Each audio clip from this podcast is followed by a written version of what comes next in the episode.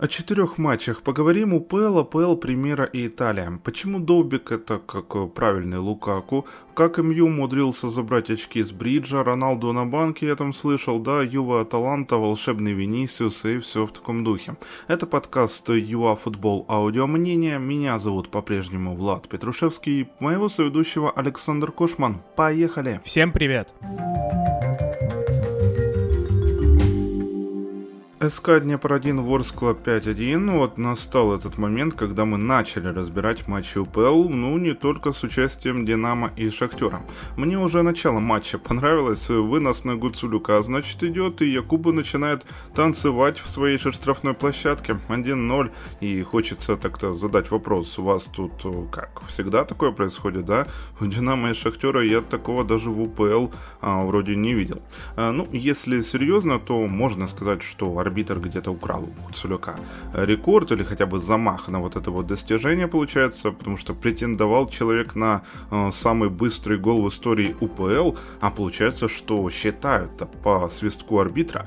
Еремчук, э, кстати, свой рекорд, да, как раз Ворскля оформил, забил он на 8 секунде, а Гуцуляк, получается, на 10 И у меня такое впечатление, что там вот разница и было, ну, 2 секунды между тем, как мяч пересек линию и как свист свистнул Ароновский. Вот они, арбитры, не только они бывают матчи запарывают, но и воруют рекорды. Так, э, первое, ни в коем случае это не об этом матче, тут такого не было, и ни в коем разе, да, мы о судействе сегодня в плохом ключе говорить не будем. Понравился в этом матче Днепр-1, очень заряжено на мяче, супер давление полтовчан, даже когда оно возникало, то разбивалось буквально в момент. Хозяева могли доводить счет до разгромного еще в первом тайме, я считаю, этот момент был у Довбика, у Джурасика, когда опорная нога поехала, он стрелял. Ну, в общем, ставили Днепряне чисто на второй тайм голы. И полтовчане только под занавес матча они создали свои первые моменты, забили и то после ошибки соперника. Хорошо для СК при этом, что счет не был, допустим, какой-то нервный 2-0. Кажакарова на сухарь абсолютно заслужил, но ушел без него. От второго он пропущенного свою команду спас, но, да, вот я говорю, сухарем он не ушел. Это если мы уже забегаем наперед. А так, что сказать, там были какие-то претензии по поводу пенальти, хотя валили Гуцевлюка в штрафной площадке без вопросов. Э, Ризник отбил удар Довбика, все здорово, хотя мне кажется почему-то, что он прыгнул раньше, и Ароновский мог запросто позволить Артему перебивать. Ну а дальше Ризник поплыл, и он, грубо говоря, показал, почему он еще не готов становиться основным голкипером сборной Украины, поплыл, и то, что он устроил у э, своих ворот, ну, не знаю, Дедзерби бы очень очень понравилось, он бы это точно заценил. Ну, дальше уже было убийство полтовчан. Да, такое впечатление, что Ворскла вообще забыла выйти на поле во втором тайме. И чисто под конец, как я себе уже сказал, да, как я сказал вам, она себе напомнила. Вот этот вот темный день для Якуба, он продолжился. Никакой готовности к контрпрессингу Днепрян вообще у подопечных Максимова не было. Например, так именно Днепряне и забили пятый гол. В общем, ничего такого не было такого противодействия у полтовчан, чтобы они хоть как-то могли сдержать в этот день Днепрян. А в чем причина такого разгромного поражения? Вот говорят, например, что Степанюка не было как причина незаменимого человека для этой Ворсклы. Ну, возможно, в этом. Ну, серьезно, если сравнивать этих полтовчан с теми, что мы видели против Динамо, то это прямо небо и земля. У Ворсклы и Зари такое впечатление, ну, просто возник какой-то застой. Я в Десне так понимаю, насколько что что-то непонятное происходит. Александрия тоже там откатилась назад. И это повод сказать, что Днепр-1 а, даже не то чтобы претендует, он уже по факту и тянет название третьей силы УПЛ. По кадрам Днепр-1 давно тянул, а вот сейчас э, дотянул и в игровом плане, на фоне спада конкурентов, скажем так. Ну и пару буквально слов по поводу Довбика. Мощнейшее оружие для СК Днепр-1. Кидаешь на него вперед мяч, он цепляется, выгрызает, сбрасывает или допустим, сам тащит. Ну, круто. Настоящая базука плюс настоящий атлет, титан, одни там мышцы, это просто супер, конечно же, для такой команды, как СК Днепр-1 или какой-то бельгийской впоследствии, да. Ну, как бы мне хотелось бы это видеть. А, так это при том, что он в первом тайме явно не играл на команду, потому что а, борьба за звание бомбардира, вот это вот все с Цыганковым, мы это все прекрасно знаем, и плюс у него при этом был не самый яркий день, я думаю, что вы согласитесь, но все равно, насколько он важен, насколько он много дает полезного вклада, это очень здорово. Поэтому возникают вопросы, готов ли Ивичевич, ну, не дай бог, а в случае там травмы какой-то Артема обходиться без него? Готова ли вообще команда? Я ответа на этот вопрос не знаю, но мне кажется, что это будет очень и очень тяжело для СК Днепр-1. Ну, але то таке. Хочу рассказать про матч Ювентус Аталанта и Реал Мадрид Севилья. Начну с итальянских команд Ювентус Аталанта. А, сейчас все прекрасно знают, что у Ювентуса такой небольшой кризис, ну или большой кризис, я не знаю, кто как считает. А плюс ко всему разбирательство с э, трансферами за последние два года. То есть в Ювентусе реально сейчас не все хорошо. А при всем при этом, в принципе, можно сказать, что команда из него выходит. По крайней мере, в, игр... в игровом э, плане кризиса все меньше. Есть кризис по результатам. А, это да, и это видно, и не факт, что Аллегри это исправит. Но в плане игры все, в принципе, налаживается. А, наверное, даже точнее будет сказать, что все приходит а, в норму до того, как Аллегри ушел. Как мне кажется, у Ювентуса сейчас есть большая проблема. Они не способны забивать голы. Ну, то есть нет человека, который будет их забивать. Проблема не в уходе даже Роналду, а в том, что те игроки, которые сейчас есть в составе, они, они не способны давать там даже там, я не знаю, 15 голов за сезон. Притом не совсем понятно, почему Марата так деградирует и деградирует уже на протяжении нескольких сезонов, и никто не способен его вернуть э, в ту форму, в которой он был в Ювентусе, в которой он был в том же Мадриде, э, в Реале именно. Сильно возносится Дебала, Ювентус хочет продлить с ним контракт, и, если честно, я не понимаю, зачем. То есть Дебала не дает результат. Да, ты смотришь на его игру, все круто. Забить мяч он не может в ворота. Ну, ему тяжело это сделать. Это постоянно так. Он просто бьет ради удара. Он техничный футболист, интересный, реально классный, но ему нужна, наверное, структура. Ему Э, нужны немного другие функции для того, чтобы он исполнял, тогда он сможет раскрыться. А от него сейчас требуют голы. То есть от него сейчас, грубо говоря, требуют, чтобы он играл как Месси. А, как мы все прекрасно знаем, таких игроков нет. Ну, то есть Месси уникален был в Барселоне. То есть человек, который может за счет дриблинга и забивать, и при этом показывать сверхпрекрасную игру. Дебала может делать второе, то есть красивую игру, да, красивый дриблинг он может показать. Забивать мячи это не его, к сожалению, и, ну, реально таких футболистов достаточно, ну, их практически нет, кто реально способ, э, способен на голом дриблинге давать результат и давать забитые мячи. Поэтому надо снять с него просто эти оковы и доверить их кому-то другому. Э, я не совсем понимаю, зачем был приобретен мой Закин обратно, ну, то есть его вернули обратно в Ювентус, взяли в аренду, и зачем это было сделано, не ясно. То есть человек в итоге не играет, он выходил в начале, э, сейчас опять сидит, то есть что происходит, вообще что-то пока не совсем понятно. Если у команды эм, есть цель развить его, если у команды есть цель сделать на него ставку, то его, наверное, нужно выпускать. Плюс ко всему, в ПСЖ он показывал, что он неплохой форвард. Поэтому, ну, пока вот не ясен этот момент. Что касается матча, ну, и что касается Аталанты, то нужно отметить, что Ювентус-то доминировал. Да, Аталанта забила спустя полчаса, достаточно быстрый гол, но при всем при этом даже до забитого мяча Ювентус доминировал. После забитого мяча Ювентус доминировал, но это уже было более как очевидно. И Аталанта была неплоха, но Аталанта оборонялась по большей части. Аталанта не выходила в контратаки даже нормальные. То есть моментов практически не было. Было два момента, это гол, и потом еще был момент с падением штрафной, но ну, это такие себе моменты, то есть дальние удары были вообще бесполезны и вообще очень мимо было. Э, Аталанта не показала свой лучший футбол. Но тут, опять же, стоит отметить, что, скорее всего, Ювентус показал свой один из лучших футболов а в этом сезоне, просто им не удалось забить. И это проблема нападающих, которые есть в Ювентусе сейчас. А, что касается Малиновского, то от него матч явно не особо яркий, то есть от него ожидали большего. Он даже не выходил на позиции для удара толком, его сразу блокировали.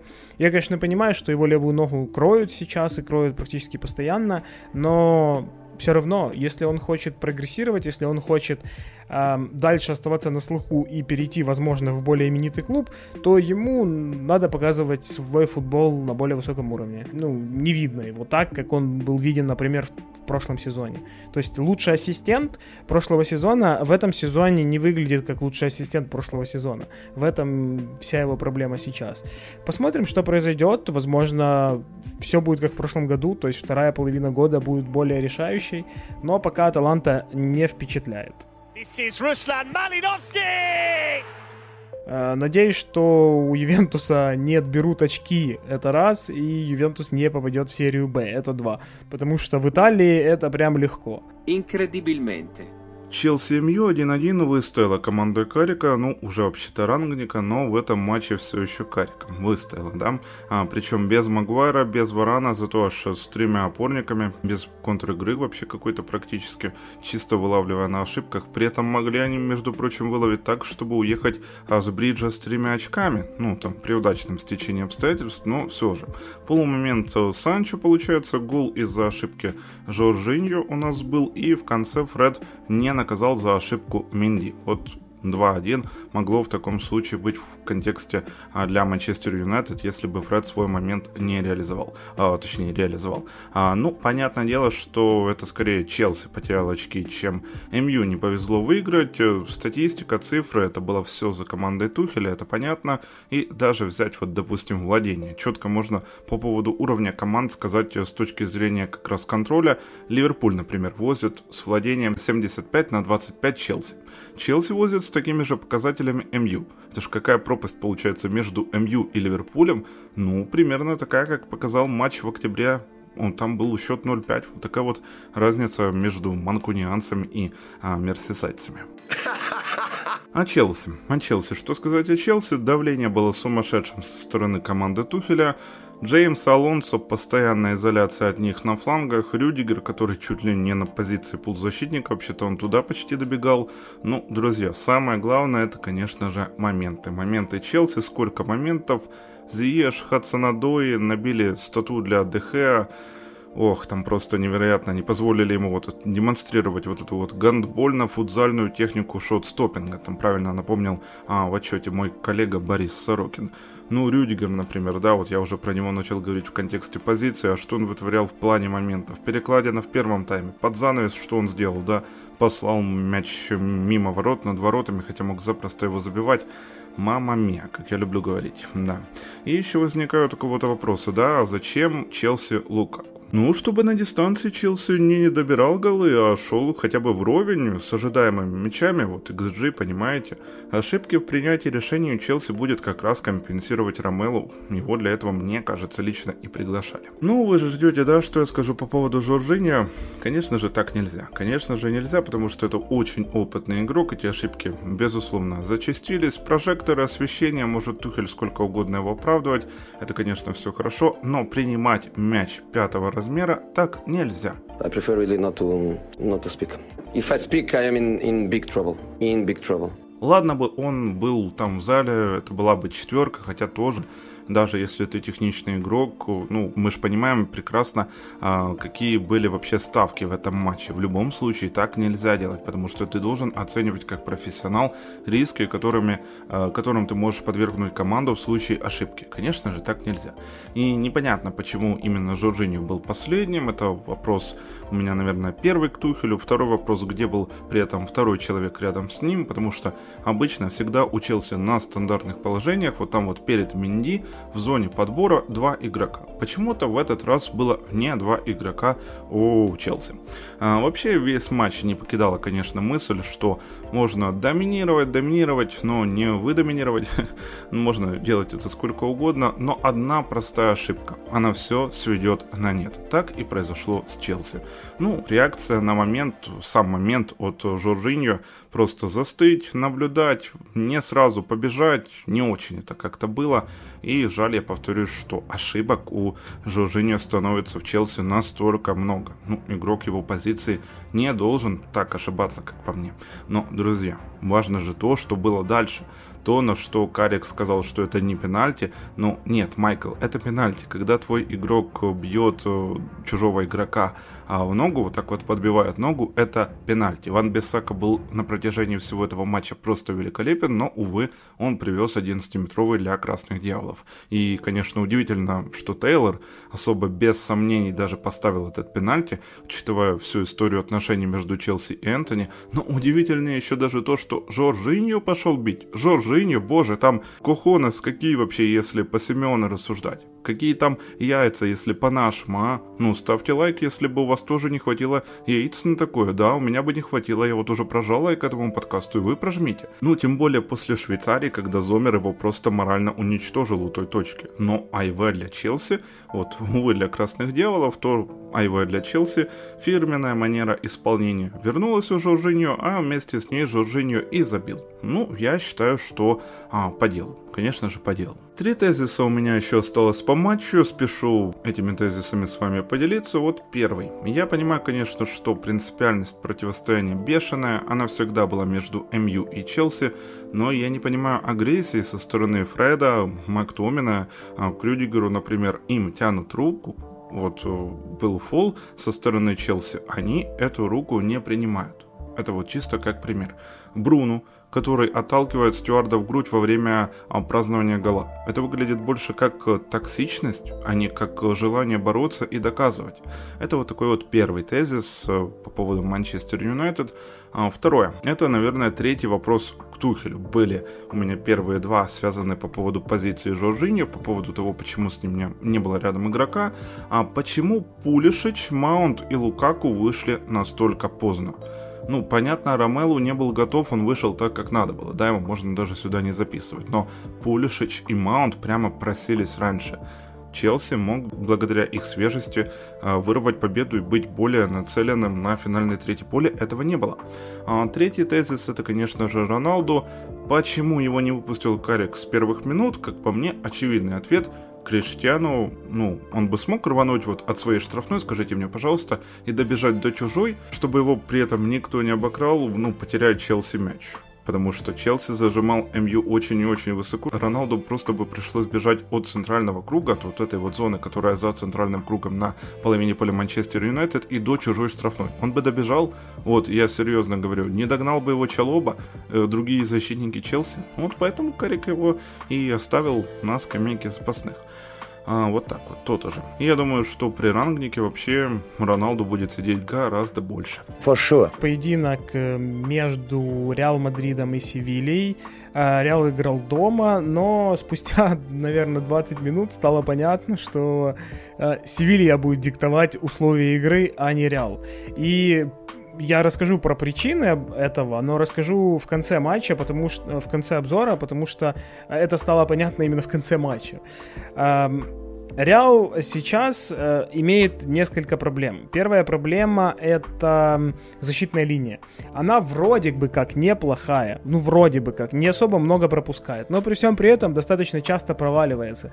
То есть Алаба или Милитао даже дело не в сыгранности между ними, а в том, что Алаба не особо центральный защитник, это раз, а Милитао еще не особо центральный защитник, это два. То есть неплохие, для среднего клуба они бы сгодились даже очень, но прямо сейчас есть проблемы в провалах, то есть очень плохо занимают позиции в некоторых эпизодах, и приходится бежать э, просто со всей дури назад для того, чтобы успеть в каких-то моментах.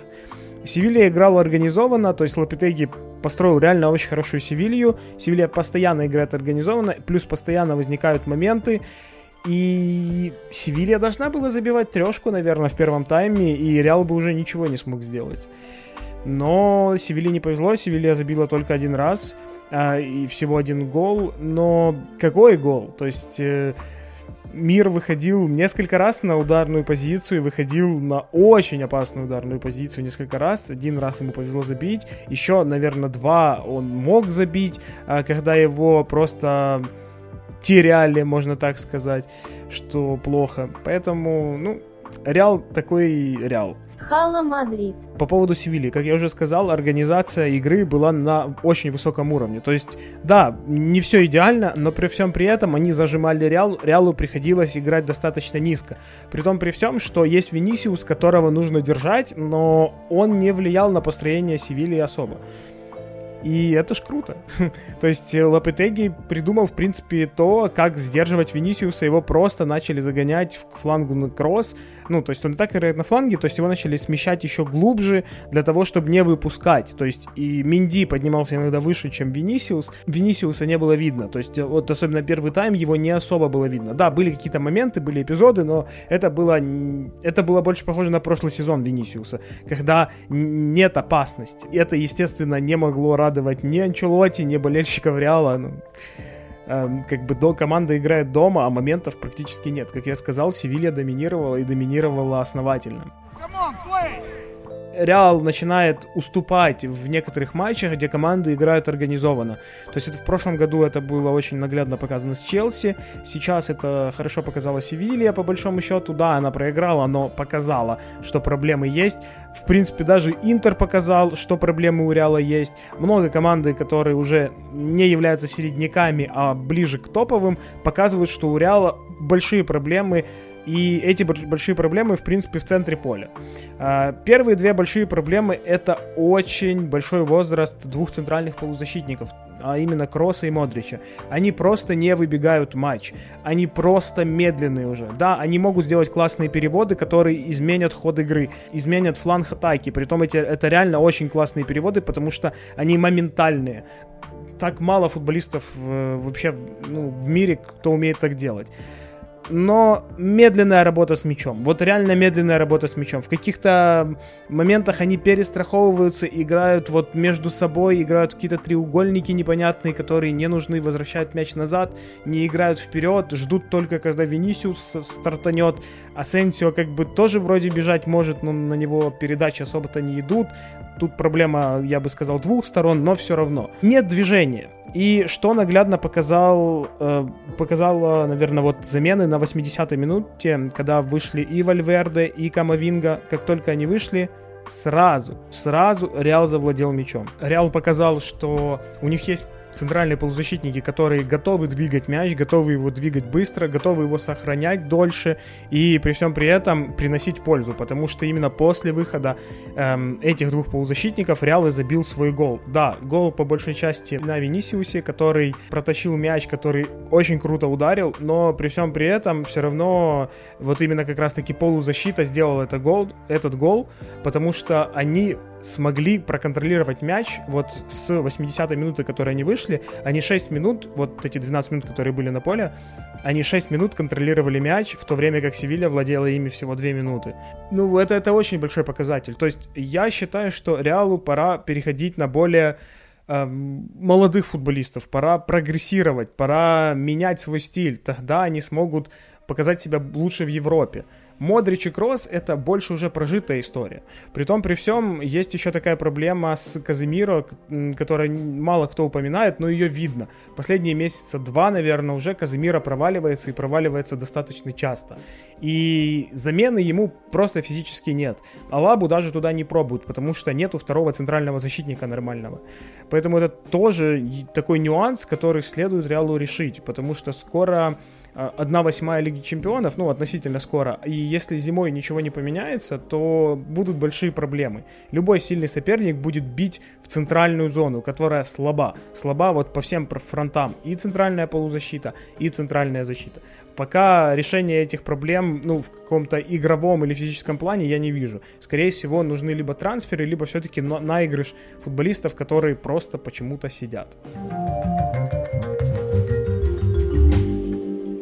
Ну а это был подкаст ЮА Футбол Аудио Мнение. Мы благодарим вас за то, что прослушали наш экспресс-мнение по поводу матчей выходных. Напоминаем, что ваши комментарии, ваши предложения, лайки, колокольчики, конечно же подписка на YouTube, Google подкасты, CastBox – это по умолчанию. А не попадайте в сайт и не принимайте, очевидно, мяч так, как это делает Джорджиньо. Всем пока!